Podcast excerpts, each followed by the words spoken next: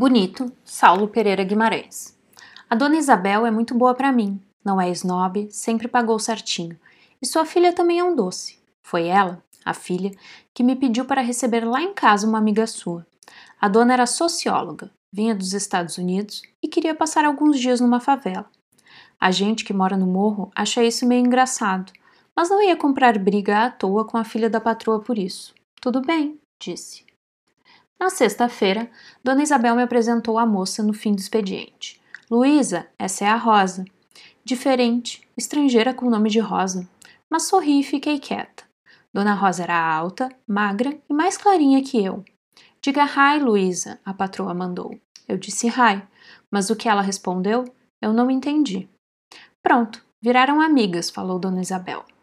Ela queria pedir um Uber para me levar. Fiquei meio sem graça de dizer, mas eu não queria. Só se convenceu quando a dona Rosa falou que não precisava. O carro ia atrapalhar a sua pesquisa, a patroa me disse. Achei engraçado, mas foi melhor assim. O 105 veio. Fomos em pé até a voluntários. Mudas, as duas. Tive vergonha de fazê-la caminhar pela rua da matriz inteira até o pé do morro, mas não tinha jeito. Subimos. Como Dona Rosa era um pouco acabucada, ninguém reparou na sua chegada.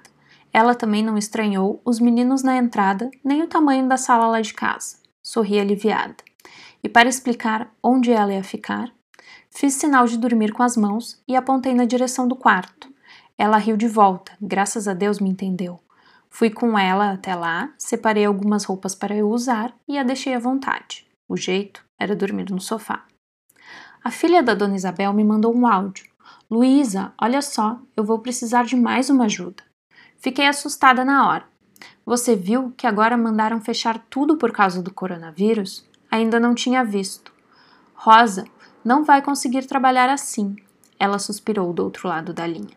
Eu vou explicar a situação a ela e dar um jeito de resgatá-la, mas você pode abrigá-la por enquanto? Tudo bem, eu disse. A palavra naquela noite foi bonita. O inimigo só vitimaria quem tinha pouca fé, profetizou a pastora. O poder da oração cura, até o que os médicos julgam impossível. Depois do último hino, cumprimentei as irmãs e fui para casa. Eu não chamei Dona Rosa para ir ao culto. Quando cheguei, ela me olhou muito assustada. A conversa com a filha da Dona Isabel, pensei. Fui tomar banho. Eu me troquei e liguei a TV da sala para enrolar o cabelo. A repórter do Jornal da Noite estava pálida. A ordem era que fossem fechadas todas as escolas, bancos, asilos. Ninguém deveria sair de casa. Cobri os bobs com um lenço e fui dar boa noite à Dona Rosa antes de deitar. Trançados, seus cachos não eram assim tão bonitos. Ficava com cara de Maria Mijona. Good night, disse séria. Eu acenei com a mão e fechei a porta. Não gostei do jeito que ela me olhou quando eu voltei do culto. Eu e ela, muito diferentes. Fiquei achando que aquela história não ia dar certo. Às vezes a gente é de um jeito, tem um costume, o outro não gosta e a coisa desanda. Ainda mais estrangeiro. E se estivesse com a doença e não soubesse? Fiquei preocupada com isso por um tempo. Depois, lembrei da pastora. O medo virou pena e, enfim, dormi. O dia amanheceu nublado. Passei café, tinha comprado mussarela e pão de forma para o queijo quente. Escolhi a canequinha mais arrumada e fui até o quarto. Ela estava sentada na cama, de pijama ainda, com um fone sem fio e os olhos fechados. Esperei um pouco, vai que estivesse rezando. Ficou alguns segundos assim e quando me olhou parecia serena. Meditation, falou. Meditação? perguntei. Yes, respondeu tranquila. Deixei tudo na mesinha para não incomodar e fui para a cozinha. Dona Isabel tinha me dado dinheiro a mais para fazer uma feijoada quando Dona Rosa estivesse comigo. É típico, ela vai gostar. Concordei. Deixei os salgados de molho de um dia para o outro, pus os grãos no fogo e fui cortar a couve. Dona Rosa apareceu na porta. Cut? falou. Quer cortar? perguntei.